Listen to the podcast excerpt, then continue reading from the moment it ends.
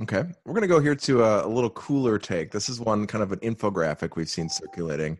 Uh, maybe you've seen this one as well. It shows um, a, a, variety of risk calculations here, where it shows two unmasked individuals, one person wearing a mask, the other person wearing a mask, and then two masks, and it kind of calculates the risk going down. So, what's your scientific interpretation of this? Are these numbers close, or what kind of meaning can we take from this? Because this one seems I've seen circulated as kind of part of the solution. So I've seen this in a variety of uh, of formats. So I've seen it with different percentages. So I don't recall offhand which ones are most accurate, but I do know that you know by not wearing a mask, either party, that your risk is highest. And then if one person is wearing the mask and the other isn't, then there is some protection, but not as adequate as if both parties are wearing the mask.